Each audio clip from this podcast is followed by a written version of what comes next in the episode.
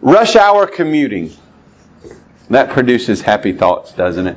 Especially if you've ever lived near a big city or in a big city and had to commute into town early in the morning for work or even ride subway trains and things like that. You know that that's not, for most of us, something that we enjoy.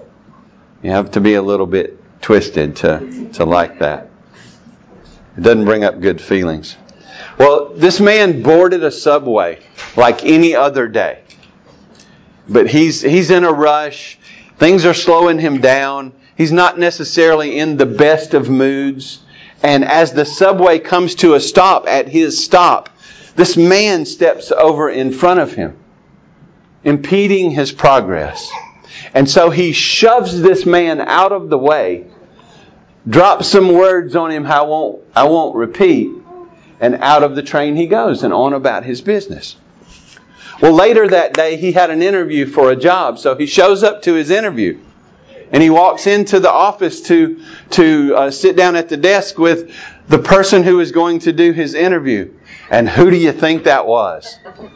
It was the man he cursed at and shoved out of the way. He didn't get the job. Although the man claimed he didn't hold that against him, said he wasn't qualified, I'm sure there may have been a, a little bit of prejudice there. See, our text today is holding something similar but more important, a more important surprise ending. The people, the people hearing Peter preach about the healing of the lame beggar are the same, some of the same people who were there in Jerusalem when Jesus was crucified and who stood and at the instigation of the leaders when given the choice because Pilate had a, had a custom of releasing a prisoner on, on Passover. Given the choice between the murderer Barabbas and Jesus, they chose Barabbas and yelled, Crucify, crucify, crucify. And Jesus was crucified. Peter's going to remind them of that day as he explains to them what has happened in the healing of this lame beggar. This is Peter's second sermon, and you know, the first sermon ended with 3,000 conversions. This one's going to end with them going to jail. and it's all good. You know, God's word never returns to him void. Our coming to faith, they're going to, they're going to go from astonishment to guilt to we trust forgiveness. And our coming to faith often looks like that. Amazed, we begin to learn or read about Jesus and we're amazed. And then as, as the story comes home that He died for our sins, then the guilt and the, and the sorrow takes place that causes us to turn from our sin and to trust in Jesus and to be forgiven for all of our sins. See, that's what Peter is going to walk them through in response to the healing. God didn't just heal this man through them. He, he had a purpose for that. He was testifying to his grace through the signs of an apostle that we've already talked about. And Peter, on that instance, is interpreting that work of God for them. So this is again his second sermon. He explains and applies the fact that Jesus, it is Jesus who healed the lame beggar and the people hearing him go from wonder to guilt to forgiveness of their sins. So Peter explains and applies this healing by pointing them to Jesus' death and resurrection and calls them to faith and repentance, same as he does for us. But look at first, they identify, the healer is identified. If you look, we, we are working through, we talked about verses 1 through 10 last week. Pick up with verse 11. And it says, While he clung to Peter and John, all the people, utterly astounded, ran together to them in the portico called Solomon's. He is clinging to them. Imagine that. He was lame from birth. He had never walked. And then suddenly, expecting to receive some money, he instead was told to rise up in the name of Jesus and grab Peter grabs his hand and he walks. And not only can can he walk he's leaping and praising God. And now he's clinging to the ones that God has used to heal him. And a crowd I mean the word is spreading. There's a tumult happening and the crowd is gathering around them. And Peter sees this and sees that it's God's opportunity. It says that these people were utterly astounded. Utterly astounded. They were full of amazement and wonder because they knew, we already we saw last week, they knew this guy. They had seen this guy. They had seen his gnarled legs. They had seen the fact that he couldn't walk. And probably a lot of them had, had given him something to help him. And now they see this same guy that they can't deny running and jumping and praising God. And they're running to one another. Come look, Bubba's healed, or whatever his name was. I don't know what his name was. And they're all gathering together. And he's clinging to Peter and John. So they, they naturally are looking to them. What did you do? How did this happen? You must have done something and we want to know about it. So it says in verse 12, when Peter saw, saw it, what? The gathering crowd, he addressed the people. And, and similar to what he did when we have the sermon in chapter 2, he says, Men of Israel, why do you wonder at this? Or why did you stare at us as though by our own power or piety we have made him walk? What are you looking at us for? You shouldn't be surprised by this. You should know that your Messiah has come. This is a sign of, of his coming. What he's basically saying is listen, we're not powerful enough and we're not good enough to do this. This didn't come from us. We were just an instrument in God's hands to bring this about. It's not our power. It's not our piety. It's nothing about us really, other than we're chosen by Christ to be His representatives and the people on through which He's going to work. These apostles. And He tells them. So He's, he's basically saying it's not us, it's your God and he's going to surprise them at the end. But he, sa- he says here, he says, it's not us. He said, the God of Abraham, the God of Isaac, the God of Jacob, and that's ringing in their ears. They know that language. They know that's the God of their fathers. They know that's the God that met with Moses at the burning bush. They know that this is their God. So their ears are perking up. The God of Abraham, the God of Isaac, the God of Jacob, the God of our fathers glorified his servant. Well, who's that? Jesus. And at that point in their minds, you probably think, they think, uh oh. And this servant language is attached to Messiah. This is Messiah language. This is them saying that, you know, the, the Messiah has come. God has used the Messiah to bring about this miracle, and the Messiah is Jesus. And Peter preaches hard to them. We don't like hard preaching, but we need it. He didn't tiptoe around them here. He, he, he, he sees their wonder, and it's a good thing, and they've drawn together and they want to know what happened. But he knows if they're going to come to forgiveness, they're going to have to realize their sin, and he is boldly preaching against their sin. If, if you go to church anywhere and they'll never talk to you about your sin, they don't love you, they're putting you in danger, go somewhere else. Because sin is our major problem. Sin is what put Jesus on the cross. Sin is what will lead to our condemnation if we are not embracing the, the redemption that is in Christ Jesus. So Peter is willing to confront Peter is bold as a lion. This timid apostle who was hiding in a room before the resurrection is now out in front in the, in the temple, exactly in the city where Christ was crucified. And he's going to charge these people. And going to tell these people that Jesus is the Messiah, that it's His name and authority of His person that is the source of the healing, that Jesus is alive and He's still working, but you are culpable for your sin. So the people charged here, look what he says.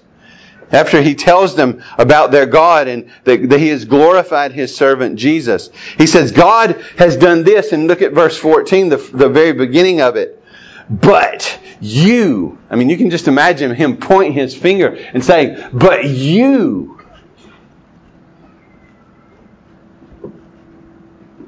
God has a wonderful plan for your life.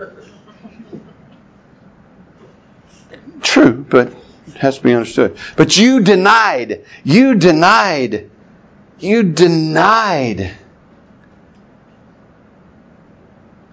the holy and the righteous one. You ask for a murderer instead. You killed the author of life, whom God raised from the dead. And to this we're all witnesses. Man, that sounds hopeless, doesn't it? I mean, if you just stop right there, it's like, oh, thanks. This you here, but you is emphatic in the original. It's all caps. It's exclamation points. It's you delivered over and denied your Messiah. The one you were hoping for, the one you were looking for. You didn't recognize him. You denied him. And look how he speaks about Jesus, the one they denied, the Holy One. First of all, you denied the Holy One. See, this should be convicting to them. They didn't recognize him. Even the demons recognized him. And they speak to him this way and of him this way. One example is Luke 4:34 when the demon-possessed man in the synagogue was healed. And it says it says in Luke 4:34 this is quoting a demon. Ha! What have you to do with us, Jesus of Nazareth? Have you come to destroy us? I know who you are, the Holy One of God. Think about that. These people did not recognize their Messiah. I mean, the devils did better. Jesus is the only holy one. Jesus is the only fully set apart one to the Father who came to, to represent us and save us and fix what Adam had broken. He's the Holy One, the Holy One the only sinless one, our Redeemer, our Mediator, our Savior. And then he says, the righteous one. And both of these really are, are a messianic description in Judaism of the time. Jesus is the only one fully righteous, innocent, no sin, only obedience, did not deserve death. And look at this. Even a Roman sinner, even a Roman centurion recognized him as righteous at the cross. He said, Truly, this was a righteous man. But Peter says, You chose a murderer. You chose Barabbas over Jesus, over your Messiah, over the holy and righteous one. You need to own up to the fact that you chose sin over God and sin over Jesus. Like we all do. We're born into this world doing till we come to faith in Christ. They had killed their Messiah. But look, he doesn't stop there. He has one more thing to say. He says that you denied the holy and righteous one and asked for a murderer. They chose Barabbas instead of Jesus. Now look at this, this amazing language in verse 15. And you killed the author of life.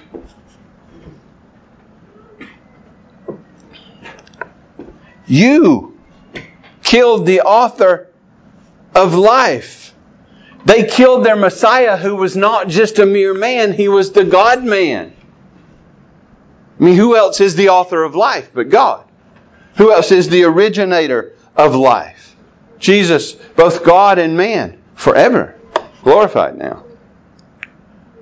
He's the source of both physical and eternal life. This is creator language. Now, certainly they didn't kill the divine nature. The, deity didn't die on the cross, but our, our Savior, who was one person, who was God and man, did die for us. It says this in John 1 1 to 4. In the beginning was the Word, and the Word was with God, and the Word was God. The Word was God, not as Jehovah's Witness friends might tell you, a God. The Word was God. He was in the beginning with God. All things were made through Him. Everything was made through Him. And without Him was not anything made that was made. Now look at this. In Him was life. And the life was the light of men. And the light shines in the darkness. And the darkness has not overcome it. You have forsaken your Messiah, who was both God and man in perfect representative. You are responsible because you killed him. And now he, he gives a, a little comma there. So the charges are clear. In, in God's court, they have handed over Jesus to be killed. They've disowned him before Pilate. They chose a murderer over Jesus, and they caused the death of the author of life. And again, this sounds hopeless. It sounds like he's just reading them the riot act. There's no hope for them. They're just going to be swept away, right?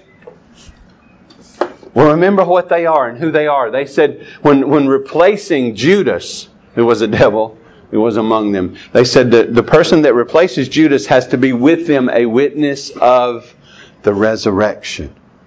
So look how he turns now. This is the record erased, right? And this is amazing, and I want you to pay close attention and listen as, as I talk about this. But it says, You killed the author of life, verse 15, whom God raised from the dead. To this we are witnesses. The one you killed, God raised. He's the one who has healed this man. And the good news is there's a way for your sinful record to be erased. There's a way for it to, as we sang, that's why we were singing some, to be blotted out. And we'll talk about that here in just a second. They're witnesses to the resurrection in verse 16. And it's by His name, by faith in His name. Whose faith? The, the apostles' faith who, who performed the action. Has, it, has made this man strong whom you see and know. See, they know who he is. And the faith that is through Jesus has given this man this perfect health in the presence of you all. Jesus, the Messiah, Faith in Him brought about this miracle. In other words, Jesus, through them as instruments, healed this man and restored him to perfect health. Jesus, the one they denied and rejected and killed by the hands of sinful men, put on that cross. I mean, imagine what's going through their mind as they're standing there and they can hear themselves again saying, Crucify, crucify. His blood be upon us and our children. Crucify. We reject him, away with him. But the Spirit's at work, taking them from wonder through guilt as they're confronted by Peter to a way of forgiveness. Did you know that while you still have breath, that through faith in Jesus, you can be forgiven for whatever you have done. You're not an original sinner. You're not worse than David. You're not worse than Paul. You're not worse than anybody else that God has saved. There is forgiveness available for you, for any and for all of your sins. And it's available the same way that Peter is preaching here. And I want you to watch this carefully. He says, And now, brothers, in verse 17, I know that you acted in ignorance. Now, that, in ignorance that they, they really didn't recognize Jesus as their Messiah. They, they weren't overtly and consciously denying their Messiah. They didn't think he was the Messiah. And it says, I know you acted in ignorance, as did your rulers, all focused on themselves and their own power and their own position and their own thing. But what God foretold by the mouth of, of the, all the prophets, see, Jesus is the fulfillment of all of Scripture. Talk more about that next week. That his Christ would suffer, he has thus fulfilled. It's almost like you remember the story of Joseph, and, and when Joseph's brothers finally, Joseph reveals himself to him to them, and they are afraid. And he says, Don't be afraid. You meant it for evil, but God meant it for good. See, they were still responsible for the sin that they had acted. God was working through that to accomplish His purpose and to reconcile that relationship. Same here. They had sinned. They were responsible for it. it they, they're not off the hook because God is sovereign and has brought about His purpose. But Peter's going to preach His purpose to them and His gospel to them and remind them and call them to this faith in Jesus so that they can be forgiven of all of their sin, culminating in and represented by their rejection of Jesus on that day. I know that you acted in ignorance, as did your rulers, but what God foretold by the mouth of all the prophets that his Christ would suffer, he has fulfilled. See, they were looking for a Messiah that would come and conquer their enemies. They were looking for a Messiah that would take the boot of Rome off of them. They were looking for a political conqueror, not a suffering servant who would come and die for their sins. And so Peter is explaining to them that the Christ, and that's the same, you can say the Messiah, that's just Greek for the Messiah that the Messiah, their Messiah, has come, and it was according to all that God had written in the Old Testament, pictured in those sacrifices and through those promises and in those prophecies that are fulfilled in Christ and His sacrifice. Christ was the Lamb of God, John, John said, who would take away the sin of the world. Blood of bulls and goats could never take away sin, the author of Hebrews said. They, they covered and pointed to Jesus who would come and truly deal with our sin. Christ died for our sins according to the scriptures. He was buried and raised the third day. And eternal life is given as a gift through faith in Him. See, he said, what God foretold, He has accomplished. Christ, the Messiah, came and lived for us. He died for us. He was raised from the grave. He ascended. He is reigning for us and He is giving His salvation. He is giving forgiveness as a free gift through faith, through repentance and through faith. So what he's basically going to turn now to them and say, you sinned, you were unrighteous, you chose a murderer, you deserve death, you deserve judgment, judgment, condemnation, but God has paid for your sins in his son who died according to the will of God and was raised from the grave. He's accomplished God's purpose. Therefore, look what he says in, in verse 19. Repent therefore Repent therefore and turn back change. Repentance at its heart is a change of heart. It's a change of mind. We know it's coming actually from death to life. It's through the gospel that God gives us life and grants repentance and faith. But it's a change of mind to go from unbelief to belief, from loving sin and hating God to loving God and hating sin and wanting to be free of it, from not believing the gospel to believing the gospel, not trusting Jesus to trusting Jesus. He's saying, repent therefore, change your heart, go from unbelief to faith love, hatred of God to love of God. Change the direction of your mind. Change your mind about self, about sin, about Jesus.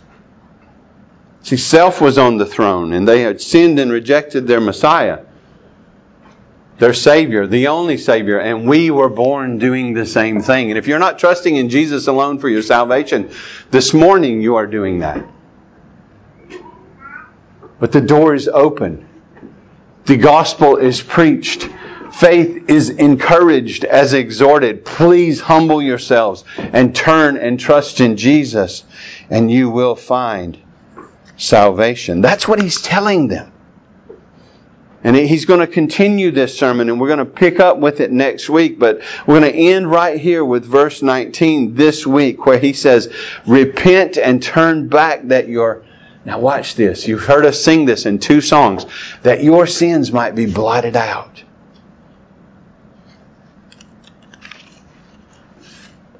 Repentance is the start of the process. Faith is where it ends up. And through faith in Jesus, our sins are blotted out. we don't blot out our sins. We never forget them. We continue to hold them against. We still struggle with them, even if we've confessed them and we've come to faith in Jesus and confessed things. We still allow them to, to, to bother us. But look at this language. It's a promise, basically, that if you will repent, if you will turn and trust Jesus, if you will turn to God through faith in His Messiah, your sins will be blotted out. You know what that means? Erased wiped away, obliterated. See, in ancient times with papyri, I think I'm saying that right. Papyrus or papyri, depending upon singular or plural. But the ink just it just would lay on the page. It wouldn't soak into the material, so you could wash it off. Think about that. Think about your sins well, this is it would be a much longer list than this. But if, if this was on papyri and this is a list of your sins and the reason you deserve condemnation for God, and it could be washed, clean, gone. I know you can still, still see through the paper, but bear with me. Sins blotted out, erased. It was a term used for washing the papyri. I want this one. Papyri? that stuff that they used to write on. It was a process of removing the letters and reusing the paper or the papyri. You could wash it clean and write on it again. Now, think with me. That, that is your record before God. Every violation of His commandments has not gone away since you were born. The accusations are logged. You have to answer for every violation of God's law in thought, word, and deed, unless and until, by God's grace, you come to faith in Jesus. And I really want you to own this this morning that when you come to faith in Jesus, your record of sin is blotted out. It is erased. It is washed away. It is not in existence anymore. Why? Because it was nailed to the cross with Jesus and obliterated there. He took all the condemnation. He took all the punishment due your breaking of God's commandments if you are trusting in Jesus by His grace. Your sins can be blotted out, can be erased See, that, that erasing of the ink off the papyri became a metaphor for forgiveness. That our record, through faith in Christ, our record is washed completely clean of our sin. Our record in God's courtroom, first step anyway, completely cleansed of our sin. Isaiah said in 118, Come now, let us reason together, says the Lord. Though your sins are like scarlet, and they are. As soon as you, when you're born in sin. That's why we need a Savior. Though your sins are like scarlet, he says to Israel, Isaiah, they shall be white as snow. Gone, washed away. Though they are red like crimson, they shall become like wool.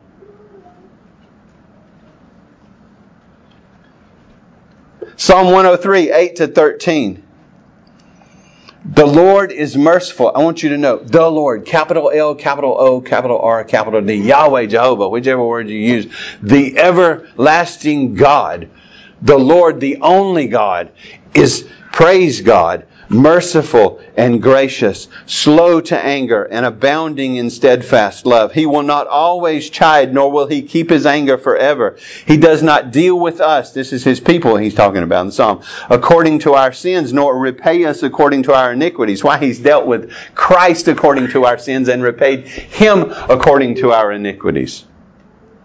For as high as the heavens are above the earth, so great is his steadfast love towards those who fear him, those who turn and trust him, delight in him, love him in response to his grace. We can't make ourselves better. We receive as a gift his salvation. As far, now look at this. As far as the east is from the west, so far does he remove our transgressions from us. He removed our transgressions. If you imagine a, a pack of sin or transgressions on your back, He removes that and, and He placed it on Christ, who paid the penalty. Isaiah 53. He bore our transgressions. All we like sheep have gone astray, turned to our own way. But the Lord has laid on Him the iniquity of us all. As a father shows compassion to his children, so the Lord shows compassion to those who fear him. See, God can remain just and righteous and forgive you of every sin you've ever committed, which is all of your sin package. When you think of your sin, think cradle to grave, not up until the time you come to faith. Because if you only are forgiven up until the time you come to faith, and then you got to make keep the rest or make the rest, you're going to hell. Because you're not, even as a Christian, you're not going to keep the law in thought, word, and deed. So think of your sin as a package from birth to death. It was all future when Christ died for it. Right? And he paid that penalty fully so that God could remove our sins, place them on his son, son pay for them, they're gone. As far as the east is from the west, just a metaphor, don't think round earth, they don't run back into each other. By the way, the earth's not flat. As far as the east is from the west, how far is the east from the west? If you're thinking according to the metaphor, infinitely, it's gone. It's in the heart of the sea, the scripture says, no fishing. It was nailed to the cross with Jesus. So Jesus paid the penalty. And that's why you might, if you're not a Christian, if you're not used to this language and you come to church and you hear people talk about being washed in the blood, that sounds really weird, doesn't it? That sounds freaky. But if you understand what that means, it's talking about being cleansed from your sin by Christ's sacrifice. His blood poured out means he died, right? The righteous one died that we might be forgiven. And your only hope of forgiveness is trusting in Christ, receiving Him. You cannot fix it. Scripture says all of our righteousness are as filthy rags. All of my attempts to be righteous are less than perfect. So they are, you know what that means? Sin. I can't take my sin, which is crimson, and clean it by rubbing more crimson on it. But Christ, crimson, crimson blood, sacrifice, can wash that away. And I want to tell you, if you will come to faith, if you will trust Jesus, if you will receive Him as your Savior, God will wash away every speck of your sin. And if you won't, He won't. And if you have come to faith in Christ, whenever that was, He's washed your record clean. Your sins have been blotted out. That means they're gone, erased, obliterated. But I can't leave you there. It's better than that. When you come to faith in Jesus, not only is His sacrifice attributed to you, imputed to you, his death on the cross that washes away your sin, but his righteousness is credited to you. So that your record that has been washed clean is now his record of perfect righteousness. And that's what God's growing you up into after you come to faith as He sanctifies you, and makes you more and more like Jesus. But your salvation has never been and will never be based on anything you do. It has never been and it will never be based on anything you do. It is all, always and only based on Jesus. Through the instrument of faith that He gives us. He grants us repentance, turning and trusting. Are you trusting in Jesus and Jesus alone this morning? Why would you reject Him? Why would you not receive the free gift of full forgiveness and righteousness? What better Savior would you want than one that would live for you and die for you and be raised from the grave and be reigning for you? There is condemnation, a just and righteous condemnation for you outside of Christ because you haven't kept God's law in thought, word, and deed. But even if you have a weak and feeble faith in Jesus, God gave that to you. And if you are trusting in Jesus, I'm telling you on the authority of God's Word this morning, all of your sin has been washed away. Every violation of God's law in thought, word, or deed, gone. Blotted out. And your record before God is Jesus' righteousness. I don't know about you, but you can sleep at night if that's your hope. You don't have to wonder if I die, will I go to heaven? If it's based on you, you won't. It's not based on how strong your faith is or how faithful you are or anything like that. It's based on Christ and Christ alone. This Messiah that they had rejected, that had died and had been raised from the grave, offers salvation as a free gift to you, even in Swansboro, North Carolina. It came through these apostles and through their writings all the way down to us, this gospel of God's grace. This, let me just end or transition to the end from Ephesians, and I'll read it to you.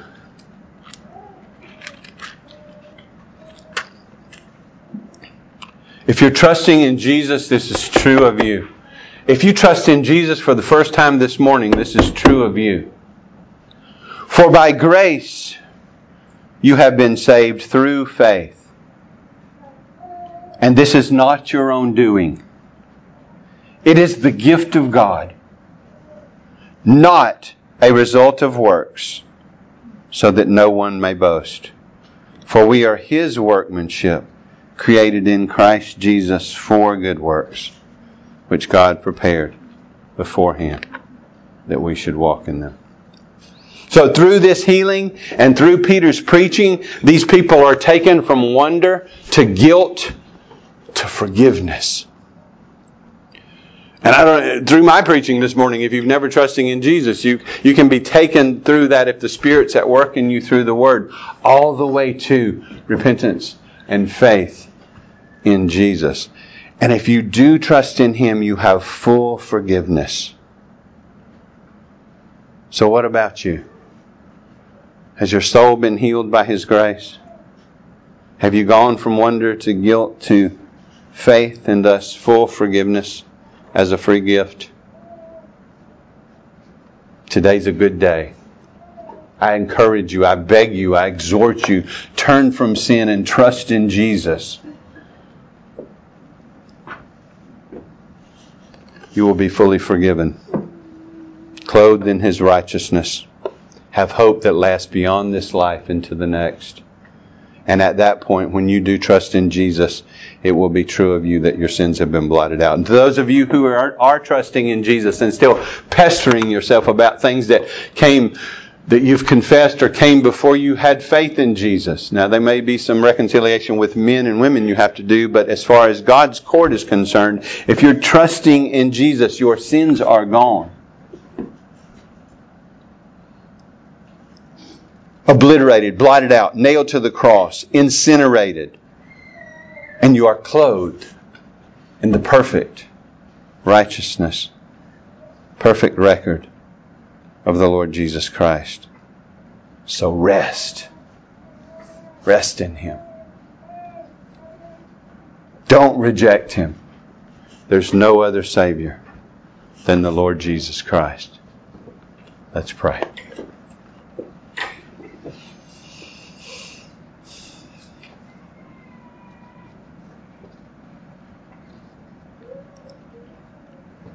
Father, I pray that you are right now at work in every heart in this room, from the youngest child to the oldest adult,